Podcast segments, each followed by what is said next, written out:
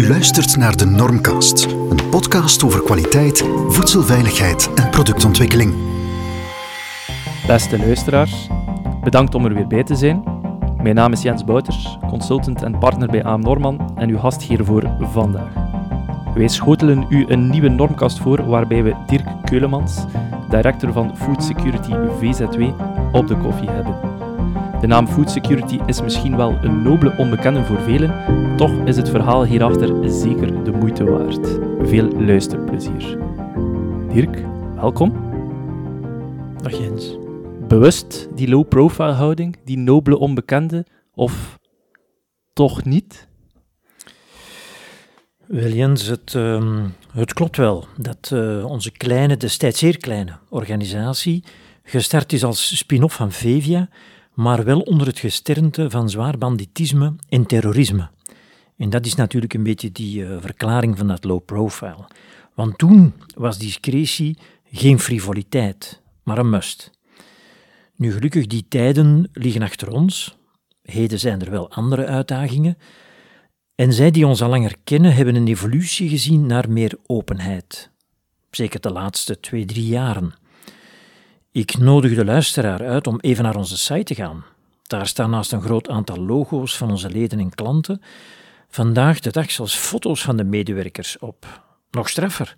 Binnenkort verschijnen er zelfs getuigenissen van een aantal van onze leden op in een videoformat. Ik zeg u Jens, mijn voorganger zou de huidige openheid van de organisatie niet meer herkennen. Ja, dus de, maat, allez, de maatschappij is eigenlijk ja, ver, veranderd. Hè? Dus kan ik dan zeggen dat je naar de toekomst toe dat we meer van jullie zullen horen waarschijnlijk? Wel, sowieso. sowieso hè. De, de beginjaren, dat was ja, wat wij noemen pionierswerk. Hè. Nog geen last van sociale media. Gelukkig was er wel de opkomst van gsm. En crisismanagement stond in zijn kinderschoenen. Nu, de focus lag initieel op het onderhouden van ons netwerk en vooral bijstand bij incidenten. Maar al snel wilden we meer werken op het bewustwordings- en het awareness-proces bij onze bedrijven. Dus investeren in opleidingen en oefeningen, waardoor er ook andere profielen bij FOSSEC, Food Security eigenlijk, nodig waren. Nu, deze profielen zijn een beetje, waren de interne drive voor verandering. En dus meer openheid. En als ik zie waar we momenteel staan, dankzij het werk van deze, wat ik noem, nieuwe generaties, Julie, Barbara, ook Marjolein, dat is een zeer grondige transformatie. Ja, ook onze dienstverlening zou mijn voorganger niet meer herkennen, daar ben ik zeker van. Juist, die dienstverlening. Kun je, kun je onze luisteraars, ja, en mezelf hier ook uiteraard, daar een keer wat meer over vertellen? Wat, wat doen jullie precies? Welke diensten uh, leveren of kunnen jullie aanleveren? Ja, daar, daar praat ik graag over. Um, wat we eigenlijk doen is helpen en ondersteunen van voedingsbedrijven. Voedingsbedrijven die begrijpen dat het nulrisico niet bestaat en die zich er tevens tegen willen wapenen. Want je kan zeggen, oké, het nulrisico bestaat niet en dan gewoon blijven zitten. Maar nee, onze leden, diegenen die bij ons aansluiten, die willen eigenlijk de crisis voor zijn, als het ware. En neem het van mij aan, na meer dan twintig jaar in de business, het gaat zoveel vlotter met een team, of een crisisteam zoals we dat noemen, van getrainde en geoefende mensen. Wij benaderen die opleiding en oefeningen als een traject in samenspraak met de klant. En bij sommige klanten loopt dit vanzelf. Voor andere, meestal nieuwere klanten, kunnen we bijvoorbeeld gebruik maken van onze splinternieuwe Crisis Management Audit. Ik zal daar straks iets meer misschien over vertellen. Maar die opleidingen zelf, meer, op, meer informatie daar rond, kan je vinden op onze recent vernieuwde website. Ook weer een resultaat van die nieuwe garde, als ik het mag zeggen. De meeste van die trainingen geven zelf. Sommige worden gegeven door externe experten vanuit ons netwerk. Nu de rode draad doorheen dit opleidingspakket is dat we eigenlijk geloven, op basis van onze ervaring, dat een bedrijf ook in een crisissituatie maar zo sterk is als zijn zwakste schakel. En dus hebben we in de loop van de jaren opleidingen, tools en testen ontwikkeld voor alle functies binnen een voedingsbedrijf die bij het crisisbeheer worden betrokken. En ik zou dat graag kort onderlijnen met een kleine anekdote. We hebben ooit een crisissituatie meegemaakt waarbij de media vanaf het begin op de hoogte waren. Maar op korte termijn werd de receptie, wij noemen dat de first line, eigenlijk overstelpt, heel sterk bevraagd voor informatie en interviews, in die mate dat de perceptie naar buiten toe, ook bij een nationale tv-zender, ontstond dat het bedrijf echt in crisis was. Niets was echter minder waar, maar je moet dus alles op orde hebben. Altijd. Kortom, even samengevat over die opleiding en de oefeningen. Wij zeggen graag dat we onze bedrijven crisis ready maken. Een mooie term. En uiteraard gaan we crisis support leveren op het moment van een incident. En dit in real time, onmiddellijk, op het moment zelf. Uiteraard prefereren we een oproep tijdens kantooruren, zoals iedereen. Maar erbuiten, in het weekend bijvoorbeeld, kunnen ook onze leden uiteraard ons contacteren voor die ondersteuning. Dat uh, crisis support, hè, dan, uh, als ik dat zo hoor, dan stel ik mij de vraag, wat doen jullie, wat doen jullie dan concreet? Bijvoorbeeld, jullie krijgen uh, ja, een consument, allee, een telefoontje van een consument ja, die toch wel dreigende toon naar, naar de leverancier uh, gooit. Of, uh, ja, of het allee, issues met FAVV, uiteraard, die, kunnen die zich ook voortdoen. Ehm, hoe, hoe helpen jullie jullie leden daarin dan concreet? Wat, wat doen jullie? Wel, het is zo dat wij. Er komen soms heel veel verschillende zaken tegelijk op een van onze leden af. Um, en vandaar dat we al zeggen van kijk, je moet sowieso al op voorhand uh, erover nagedacht hebben. En dit is ook teamwork om dat uh, aan te pakken. Nu, je hebt daar een aantal zaken verteld. Wat kunnen we onder andere doen, of wat doen we onder andere? Ten eerste, wat we kunnen faciliteren is wat wij noemen risico-evaluatie. Maar een snelle risico-evaluatie van een gespecialiseerde arts of van een van onze wetenschappers. En dat zijn allen proffen aan gereputeerde universiteiten. Misschien ook daar een kleine anekdote. Graag. Onze ehm, urgentiearts uh, werkt over het algemeen zeer snel. En hij was een keertje van dienst op een groot festival. Um, maar we hadden dus een vraag voor hem. En hij maakte on the spot uh, zijn medische inschatting van een mogelijk risico bij een vreemd voorwerp. We hadden alles digitaal doorgezonden, uiteraard. Tegenwoordig kan dat. Maar dat was uitzonderlijk snel. Dat was, dat was binnen het uur, binnen het anderhalf uur. En uiteraard gaat het niet altijd zo snel. Maar regelmatig kunnen we uit ons netwerk feedback geven dezelfde dag of de dag nadien. Dus daar gaan we wel prat op. Het, het moet snel gaan. Omdat er product in de markt zit. Soms zijn er uiteraard complexere wetenschappelijke inschattingen te maken en die duren sowieso wat langer. Soms zijn er ook advocaten bij betrokken en zo, ja, dus dan, ja, dan duurt dat echt wel, echt wel wat langer. Maar los daarvan, ten tweede is wat we nog doen, um, is dat we onpartijdig naar lastige, gevoelige, dreigende communicatie kunnen kijken. Een, een, bedrijf dat iets binnenkrijgt, voelt zich uiteraard persoonlijk betrokken. Het zijn ook hun producten. Um, en wij zijn veel meer een derde partij. Kunnen jullie eigenlijk een beetje de crisis uit het bedrijf ook halen? Een beetje de, de rust dan brengen? Dat is, um, dat is zeker de bedoeling, hè, dat er door, doordat zij bij ons uh, terechtkomen met hun specifieke, concrete vragen, dat door de antwoorden die we geven en door de mogelijke oplossingen die we aanbieden, dat zij op een meer geruste manier naar, de, naar de feiten kijken. Um, nu, als ik even terug mag komen naar die, die, die dreigende communicatie. Wij hebben al gezien ongeacht wie de afzender is, hè, dat kunnen consumenten zijn, maar dat kunnen ook advocaten zijn, dat kunnen klanten zijn, dat kunnen zelfs autoriteiten zijn, dat wij dit als een neutrale partij beter kunnen kaderen. En met beter bedoel ik neutraler. En natuurlijk dat de, de, de, het gevoel dat ons, onze klanten soms hebben, op basis van een schrijven of een mail of een sociale media post die ze binnenkrijgen, ehm, dat we dat er een beetje kunnen uithalen en enkel naar de feiten kijken. Vergeet nooit hè, dat het inderdaad onze dagelijkse job is om naar die speciale zaken te kijken. Hè, terwijl de ervaring bij onze leden, die ervaring is er niet, gelukkig maar. Hè. Nu, we hebben wel tussen onze leden een paar zeer ervaren rotten zitten, die al wel een aantal dingen hebben meegemaakt. Maar de meeste daarvan zijn bijna allemaal pensioensgerechtigde leeftijd. Of het scheelt niet veel. Dus ik ging net zeggen, waaronder u zelf. Hè, en dan ja. bent u over pensioen, dus ja, uh, ja, ja, ik heb niets gezegd. Nee, nee, nee, nee, nee maar, maar, maar het, het, um, de boodschap is dat je ook als bedrijf maar af en toe met een speciale situatie geconfronteerd wordt, gelukkig maar. Terwijl dat bij ons eigenlijk ja, bijna wekelijks is. Ik zal niet zeggen dagelijks, maar dat wij heel regelmatig dat soort van merkwaardige dingen zien. Ja. Nu, wat kunnen we nog doen? En dat is dan meer het, het, ehm, het, het meer strategische verhaal. Hè. Als een van onze klanten ons bevraagt over een bepaalde situatie, kunnen we ook kijken naar wat zijn de mogelijke opties. Ja? Wat zijn de mogelijke reacties? Hè? Als je zegt van we gaan dit of dat als reactie hebben, we willen die of die betrokken partij gaan contacteren, dan kunnen we meedenken van kijk, wij denken dat deze of deze optie een betere uh, keuze is. Dus meer strategische lijnen en acties bekijken en dit alles liefst in een zo vroeg mogelijk stadium.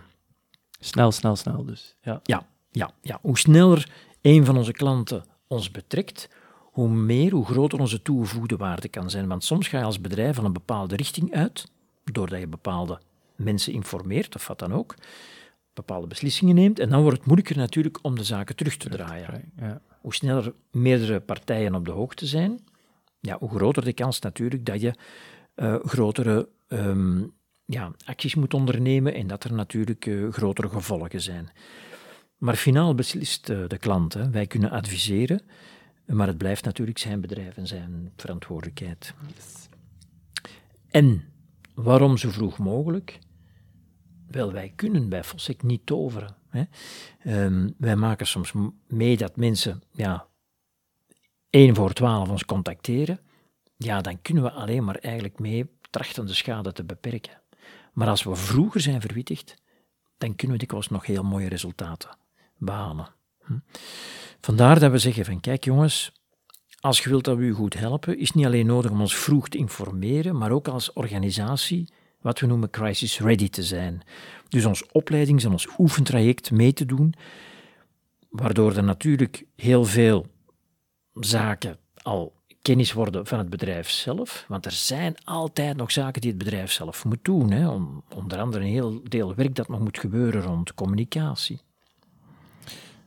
ga even een keer recapituleren en dan ga ik terugkomen op die communicatie. Hè. Dus uh, een aantal zeer interessante dingen gevallen uh, waarin dat jullie dus concreet kunnen helpen. Ik denk uh, ervaring hè, was er één van, onpartijdigheid hè, mm -hmm. die, mm -hmm. die rust brengen. Absoluut. Eh, netwerk, hè, een sterk netwerk, oké, okay, wie, wie, wie hebben we nodig hè, op dit ja. moment? Ja. Gekoppeld aan snelheid, we moeten ja. snel zijn. En dan ook de strategische keuzes, hè, welke, welke weg slaan we in. Dus we moeten, allez, of we moeten, dus bij zo'n crisis is jullie zo rap mogelijk informeren, is dat wel de boodschap, hè, mm zodanig uh, dat jullie aan het begin erbij zijn. Ja. Ja. Goed opgelet. Absoluut, absoluut Jens. Oké, okay, goed. En nu, terug, ja, en nu terug op die uh, communicatie, want gezegd van ja, die, die communicatie kunnen ze zelf doen. Hè, dus dus dat, ik, ik, dacht altijd, ja, misschien een misverstand, ja, dat jullie achter de schermen de, de communicatie tokkel tokkel, maar blijkbaar niet dan. Wel, uh, ook hier is het, uh, is het weer een genuanceerd verhaal. Hè. Um, als je niet enkel op, op geluk wil rekenen, hè, ik denk dat we dan over de meeste bedrijfsleiders spreken, dan doe je aan voorbereiding. En dat is ook op het vlak van die communicatie of van die crisiscommunicatie. En waarom? Waarom moet dat voorbereid zijn? Waarom kun je niet gewoon zeggen, hey, food security, vul dat even voor ons in? Omdat dat gigantisch veel werk is. Ik vergelijk het altijd graag met een, met een bergwandeling. Een bergwandeling vat je ook niet aan zonder gepast schoeisel, de, de juiste kledij en wat eten en drinken. Sommigen zullen inderdaad ook nog kaart en kompas, of GPS tegenwoordig, uh, meenemen in communicatiemiddelen. Minstens met twee zijn is ook al een plus. En ja, er zullen er misschien nog zijn die nog veel verder gaan in die voorbereiding, maar die doen dan misschien wel hogere toppen, hè, niet een gewone bergwandeling. Dus zo is het ook bij crisismanagement en bij crisiscommunicatie, want dat zijn eigenlijk twee delen van één geheel. Hè.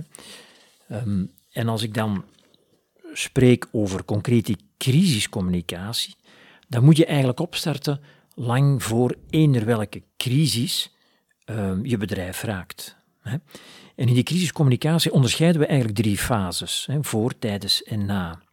En in het voortraject, voor de crisis, kunnen wij onze bedrijven helpen, ook tijdens, ik kom daar zo dadelijk op terug, want dat is eigenlijk jouw vraag, um, en erna.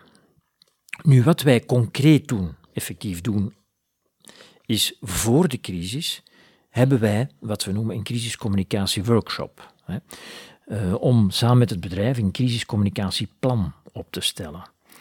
En daarin gaan we ook de verschillende doelgroepen, intern en extern, definiëren van een dergelijke communicatie. De wijze waarop we hen willen en kunnen bereiken, ook 24-7, niet te vergeten. Ook bepalen wie welke doelgroep gaat informeren. Hoe gaan we dat doen? Gaan we dat doen met per mail, gaan met sociale media? Dat moet allemaal eerst in kaart gebracht worden. En dat kun je niet meer doen op het moment van de crisis. Dat moet op voorhand gebeuren. We gaan in zo'n workshop ook een aantal zaken uitschrijven, voorbereiden. QA's, niet te verwarren met de frequently asked questions. Nee, we gaan echt kijken naar hele moeilijke vragen, de lastige vragen. Een klassieker is natuurlijk een, een product dat zowel in retail verkocht wordt als onder merk. Je, je gaat bepaalde pittige vragen krijgen in functie van bepaalde situaties. Dus daar moet je allemaal op voorhand tijd voor nemen.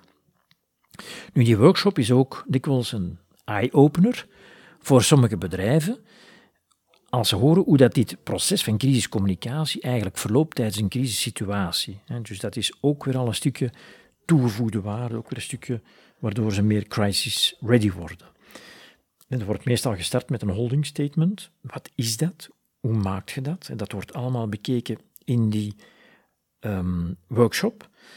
Um, dat is eigenlijk niet meer als gewoon wat weten we op dit moment, hè? niet speculeren en zo verder, maar dat is een, stukje methodologie dat in zo'n workshop wordt aangeleerd. Dat wordt meestal in een beginfase reactief gebruikt, zo'n holding statement, maar je moet wel zorgen dat het op de juiste plekken zit. Want als enkel het crisisteam een pracht van een holding statement heeft, dat is eigenlijk niet de bedoeling. De bedoeling is dat je eerste lijn op de hoogte is. Wij noemen dat first line. Dirk, die, die holding statement, wat, wat moeten wij daar ons concreet bij voorstellen? Dan een soort... Nee, ik ga het u laten zeggen. Ik ga er, ik ga er niet op losgokken. Ja, ja, dan, ja, uh... ja. Wel, um, er is heel sterk de neiging bij bedrijven als een crisissituatie zich voordoet om heel lang te wachten tot men alle informatie boven water heeft. En dan wil men wel eens kijken van wat gaan we daar nu van maken als vlak van communicatie. Nu, in het begin heb je heel weinig informatie, maar je hebt altijd informatie. Je hebt bijvoorbeeld een aantal klachten, of je hebt één klacht. En je weet, je hebt een aantal feiten. En in een holding statement is het eigenlijk de bedoeling dat je die feiten verwoordt, hè, waarbij je een soort van kapstok gebruikt. We noemen dat de CAP-regel. Betrokkenheid, actie tonen en perspectief geven aan je luisteraars. En daar maak je, daar bouw je een korte boodschap over en die zorg je dat die bij je eerste lijnsmensen zitten. Zodanig als er dan toch van de buitenwereld al op dat moment een vraag zou komen, dat men al op een correcte manier, en meestal wordt er niet veel gezegd, maar wat men wel toont, is dat, dat men ermee bezig is. Ja dat, dat men actie onderneemt. We hebben twee concrete klachten ontvangen. Uh, wij bekijken het momenteel uh, intern en wij zijn hier heel bezorgd over. Hè. Voilà, dan, uh, voilà, voilà. Dus, dus dat men echt al, al iets gaat vertellen, maar, maar vertellen van, ja nee, ik weet van niks en, en wacht, ik schakel u door en, en die verbinding wordt dan verloren of er komt iemand aan de lijn van directie en die weet nog van niks. Ja, dat soort van zaken wil je vermijden. Dus daarom is het belangrijk, en dat leren we ook in workshops en in andere opleidingen, dat je rekening houdt dat op het moment dat er iets misloopt, dat er inderdaad van buitenaf ook vragen kunnen komen. En dat je die goed kan opvangen van in den beginnen. Is ook een stukje dat we mee oppakken in die, in die workshop. En dat gaat er ook over kernboodschappen. Um, dat gaat ook over ja, de beginfase is inderdaad een dynamisch proces. Je gaat niet veel weten, maar nadien moet je dat allemaal aanpassen, die, die crisiscommunicatie. Dus je moet heel regelmatig aangepast worden, vervolledigd worden. En dat is eigenlijk een heel, een heel zware opdracht voor diegene binnen het crisisteam die bezig is met die crisiscommunicatie.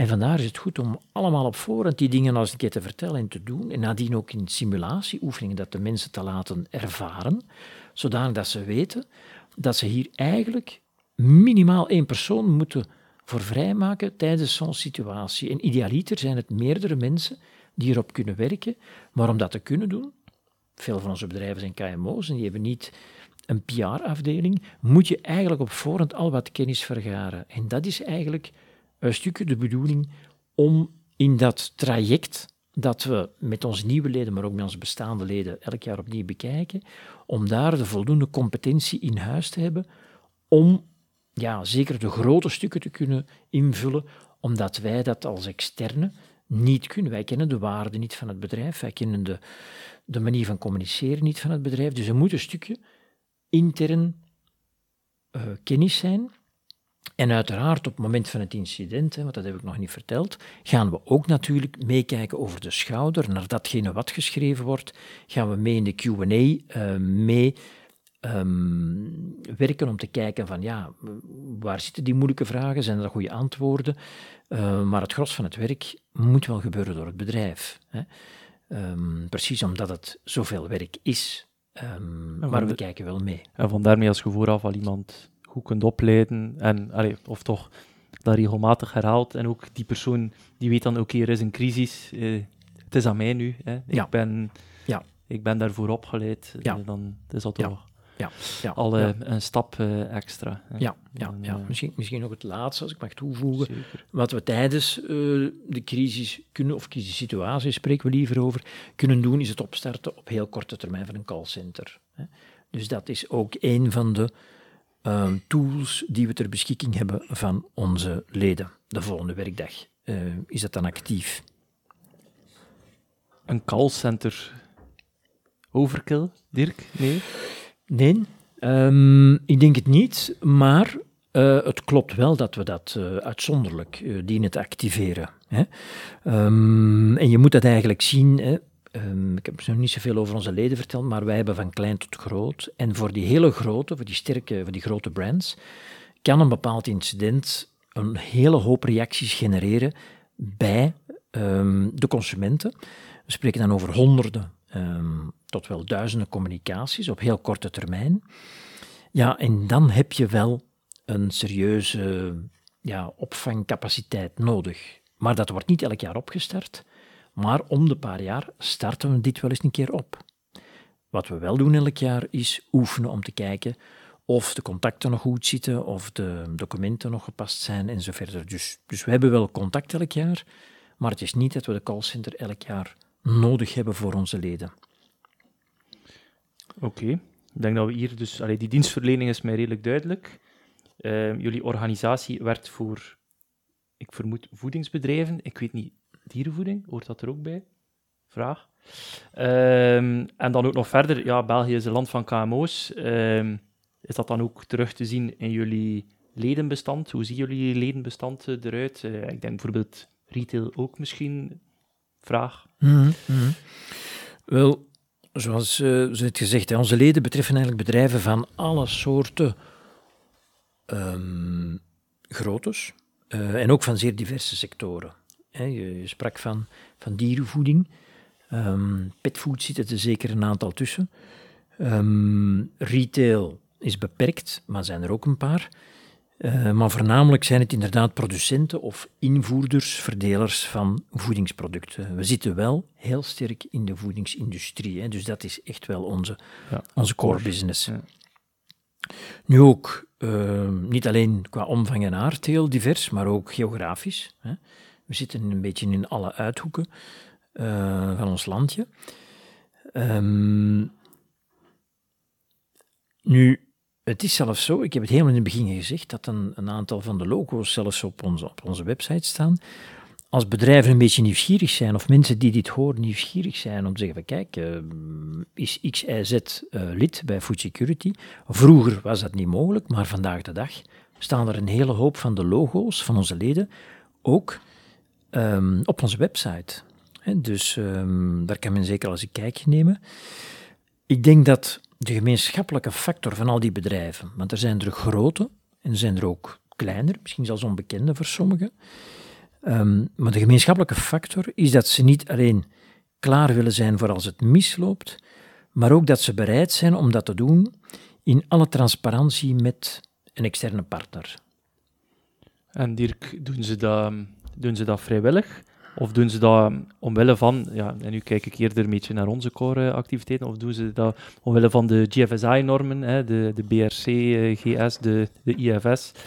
Ehm, ja, er zitten, daar, er zitten daar wel in de normen er zitten daar wel stukken in over crisismanagement. Kan, kan mij misschien wel voorstellen dat er daar naar gekeken wordt. Ik weet niet, uh, hoe kijkt hij daar tegenaan? Wel, die, die certificatieschema's, um, algemeen beschouwd, uh, zijn dat naar mijn inschatting voornamelijk doelstellingen om onder andere tot een performant crisisbeheerssysteem te komen. En op zich vind ik dat natuurlijk uh, zeer positief. Um, ik heb toevallig een tijdje geleden uh, er eens een keer doorgegaan in een vergelijking. Um, wat ik sterk vind, uh, maar dat staat niet in, alle, in allemaal, is dat men soms spreekt van het directieniveau als verantwoordelijke voor crisismanagement. En dat vind ik, en waarschijnlijk is dat voor kwaliteitszorg ja, ja. exact hetzelfde, Absoluut. dat vind ik een zeer, zeer, zeer belangrijk. Um, dat is top, zeker om het systeem te bouwen. Hè. Ook als men natuurlijk de stap zet naar een transparantie. Men zegt, ik wil een externe partner. Directie moet sowieso mee zijn.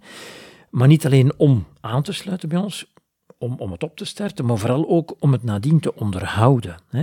Dat vraagt veel tijd. Um, aan de hand van jaarlijkse opleidingen, jaarlijkse testen. Dus het bedrijf moet bereid zijn om daar inderdaad in te investeren. En dan bedoel ik dat niet puur financieel, maar ook qua, ja, qua tijd. Tijd, um, tijd en mensen. Het is ook, vind ik, belangrijk dat mensen van directie, we zien dat heel graag, dat die deelnemen aan oefeningen en opleidingen. Dat is een belangrijk signaal. Dat zal in kwaliteit... Um...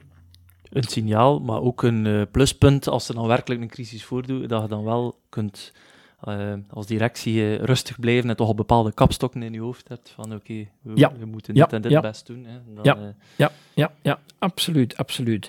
Um, zo weten ze natuurlijk ook, als ze deelnemen aan die oefeningen en deelnemen aan opleidingen, of hun systeem robuust is. Hè. Want het zou natuurlijk kunnen dat je denkt van oké, okay, um, wij hebben een systeem, wij zijn aangesloten, je bent laat, er nooit laat bij. Maar komen. Voilà, laat de crisis maar komen en op het moment dat uh, verschieten ze ervan en zeggen ze, oh, dit is toch niet wat we dachten dat we hadden.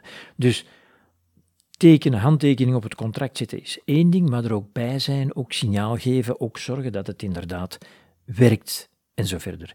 Nu, om even terug te komen op die certificatieschema's, hè, als je me toestaat, wat ik wel heb gezien, waar natuurlijk minder, uh, en dat kan ook niet, want dat is vrij gedetailleerd, maar wat wij uit de ervaring zien uit incidenten, hè, crisissituaties en, en, en, en simulatieoefeningen, um, en wat we liever nog wat meer zouden zien in die BRC en dergelijke, zijn de vereisten in verband met uh, bereikbaarheid. En wij merken dat er heel veel bedrijven na de kantooruren in de weekends moeilijk bereikbaar zijn.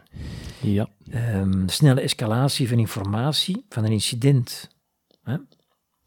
Intern dan. Naar een, organ, naar, de, naar een CMT, dit voor een eerste evaluatie, om, om de juiste mensen te betrekken, om, om snel te reageren. De professionaliteit van het eerste contact um, is belangrijk. is belangrijk. En, en of dat dan nu gaat via sociale media, via telefoon, mail, webformulieren, je moet zorgen dat die eerste respons snel is, correct is. Um, en professioneel. En professioneel. Dat is uh, enorm belangrijk. En testen, ja, um, in, in die certificatieschema's wordt wel geschreven over, over testen, maar ik denk dat het zoveel meer toegevoegde waarde heeft dat je die test doet met een externe partner. En, en dat wil nu niet zeggen dat dat per se met ons moet zijn. Uiteraard zouden we dat graag doen. Um, maar externe begeleiding van zo'n testen geeft zoveel meer input en zoveel meer ervaring op het vlak van reële cases. Hè. Het mag geen tik in de box zijn natuurlijk. Um, er zal meer gewezen worden op ja, zwakkere punten binnen een organisatie. Terwijl als je als organisatie zelf zo'n test organiseert en uitvoert, dat er misschien met bepaalde gevoeligheden waar rekening wordt gehouden. Dat heb je niet als je met externe partners uh, zo'n oefening doet. En dan ga je misschien wel die verbeterde actie kunnen initiëren bij je directie. Ja, het, is een, ehm, het is iets extra, hè? dus dat komt bovenop het operationele. En als, je, als je dan zegt van nee, we gaan dat hier allemaal interne regelen, ja. is dat eh, gevaarlijk om uh, langs de kant geschoven te worden. Terwijl als je een externe partner hebt die zegt, uh, kom maar jongens, de volgende twee uur gaan we weer een keer focussen op crisismanagement. En, ons Ja. klaarmaken voor als er iets gebeurt. Ja. Lijkt mij eh, Ja. niet overbodig. Ja, ja, ja dat, maakt het, eh, dat maakt het allemaal sterker. Ehm, en ja, ehm, wat ik uit die, BRC allee, uit die normen minder zie, dat is inderdaad de, de nadruk op crisiscommunicatie. Maar opnieuw, ik ben geen specialist van die certificatieschema's. Maar wij weten uit ervaring dat daar, en vooral voor KMO's, heel veel werk in kruipt. Ehm, heel veel meer aandacht zou aan moeten besteed worden dan wat men momenteel doet. Dus als men daar vanuit die certificatieschema's wat meer push zou geven, dat zou denk ik niet slecht zijn. Ehm, voor de bedrijven om een beetje moeten daarop voor te, bereiden en moeten daaraan te werken. Eh, want het is een hele boterham. Het is echt een hele boterham. Lobbywerk om te doen hè, Ja, bij Ja. de certificerende instellingen. Ja. Dirk, ik ga, een, ehm, ik ga misschien eh, een stoute vraag stellen. Mhm. Veel, veel voedingsbedrijven hier in België zijn verzekerd voor recall. Allee, veel. Ja, ik weet niet of dat ik al veel. Mhm. Ik denk persoonlijk Mhm. veel. Mhm. Ehm, dus hoeven ze niet aan te sluiten bij food security. Stoute vraag. Hè. Ben, ben ik daar correct in eh, of niet? Wel, uiteraard vergist je u, Jens. Ehm, maar er, ik, begrijp wel, ehm, ik begrijp wel de insteek, uiteraard. Ehm, en ik kan het ook niet zo ver drijven om te zeggen, nee, het is, het is, het is net andersom. Hè. Het is, als je bij ons bent aangesloten hè, voor een, een kleine aansluiting, dan moet je geen dure verzekering nemen. Hè. Zover, zover gaat het ook niet. De, de zaken liggen inderdaad eh, een, pak, eh, een pak genuanceerder. Nu, ik ben, ik ben geen specialist in, in recallverzekeringen, want daar spreken we dan uiteindelijk over. Maar wat wij wel horen, ehm sinds enige tijd, en dat is wel best ehm, ja, eh, merkwaardig, is dat het, en dat horen we voor alle duidelijkheid vanuit de hoek van verzekeringsmakelaars en, en, en, en de verzekeraars, hè, productaansprakelijkheid, is dat het risico productcontaminatie eh, in België quasi onverzekerbaar aan het worden is. Waarom? Waarom, Dirk? Wel, ehm, ha, ehm, dat is een beetje een, eh, een gevoelige. Eh, en daar zou ik het op, op een andere keer best wel eens willen over hebben, maar niet, eh, Staat- niet hier. Staat genoteerd. Hè? ja, ja. Ehm, maar eigenlijk, de, de boodschap is onverzekerbaar wil eigenlijk zeggen onbetaalbaar. Hè. Eh, Ik, ik denk niet dat ik eh, ehm, nieuwe dingen zeg als ik zeg dat wij in België veel recalls hebben. Hè. Het ethyleenoxide-verhaal eh, ligt bij iedereen nog wel Ja, vers op de maag, als ik het, maag. Voilà, als ik het zo mag zeggen. Ehm, nu, het feit dat, dat, dat die verzekeringen onbetaalbaar aan het worden zijn, is natuurlijk slecht nieuws voor onze Belgische voedingsbedrijven. Ehm, en ik heb in een ver verleden ehm, wel iets gedaan met verzekeringen. En ik ben daar, of we zijn daar als ploeg bij Food Security mee aan de slag gegaan. En we hebben gelukkig ondersteuning gekregen van een, van een grote verzekeringsmakelaar. Ehm, en het verhaal is eigenlijk redelijk eh, ja, eenvoudig. Wij werken bij Food Security al 35 jaar op, op, op crisis readiness en op response, ondersteunen op het moment van. Wel, dat is eigenlijk iets wat die productrecall-verzekeraars nodig hebben. Zij hebben ja, een, een, een stukje know-how nodig die ze dan eigenlijk bij hun, bij hun verzekerde bedrijven willen introduceren.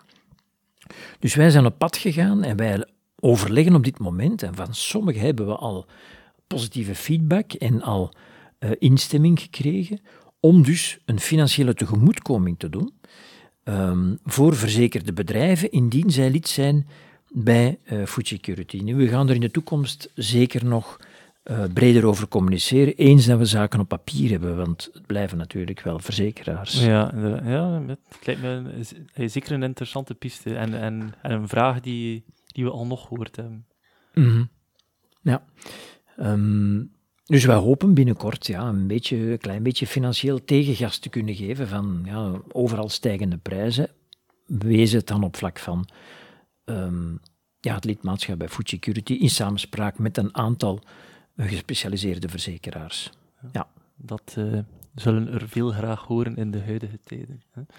Ehm, Ik hoop het. Hebt in het begin iets gezegd over, die, ehm, over een audit crisismanagement eh, dat jullie ontwikkeld hebben.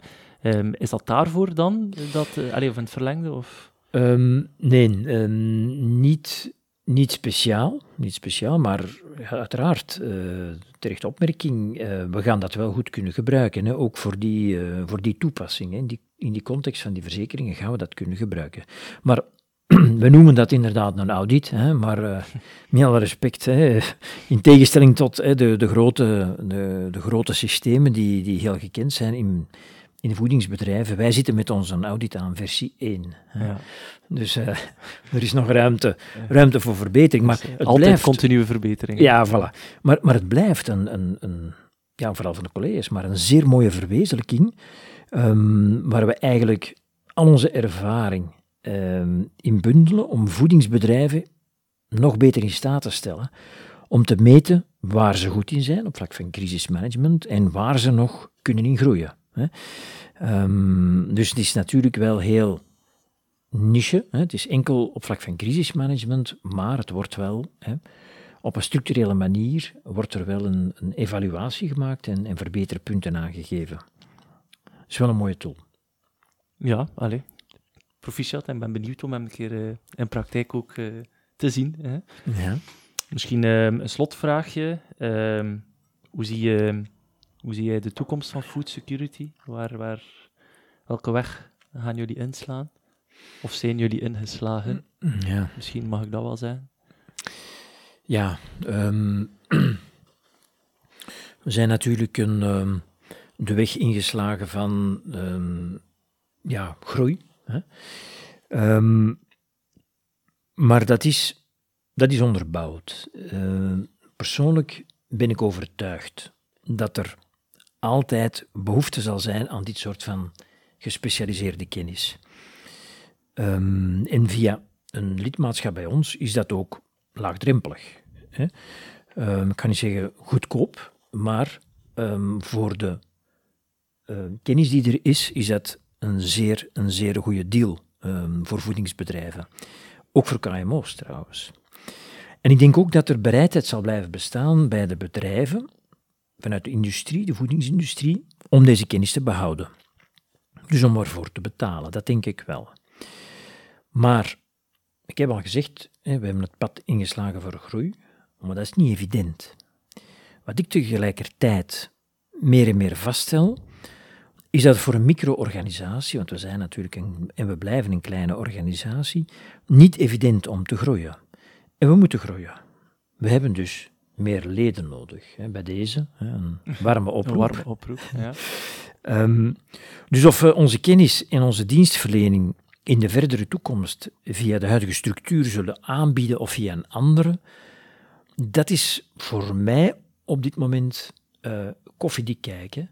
Maar ik weet wel dat we deze dienst gaan blijven aanbieden en nodig hebben vanuit de industrie. Ja, dat is absoluut waar. Allee, jullie dienst is noodzakelijk.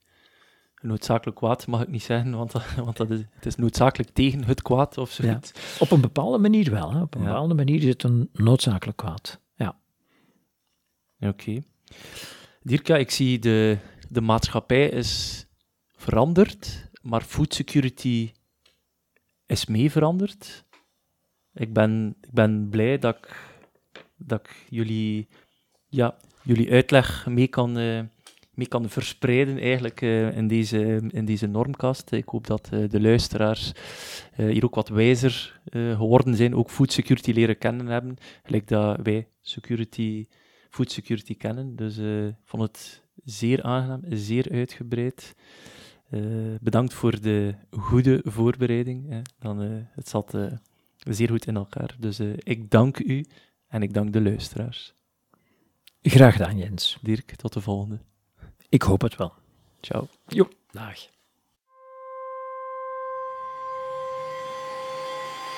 Bedankt voor het luisteren naar deze Normcast. Bezoek zeker onze website www.amnormand.be voor blogposts, boeiende artikelen en uiteraard onze podcasts. Of volg ons via de gekende mediakanalen.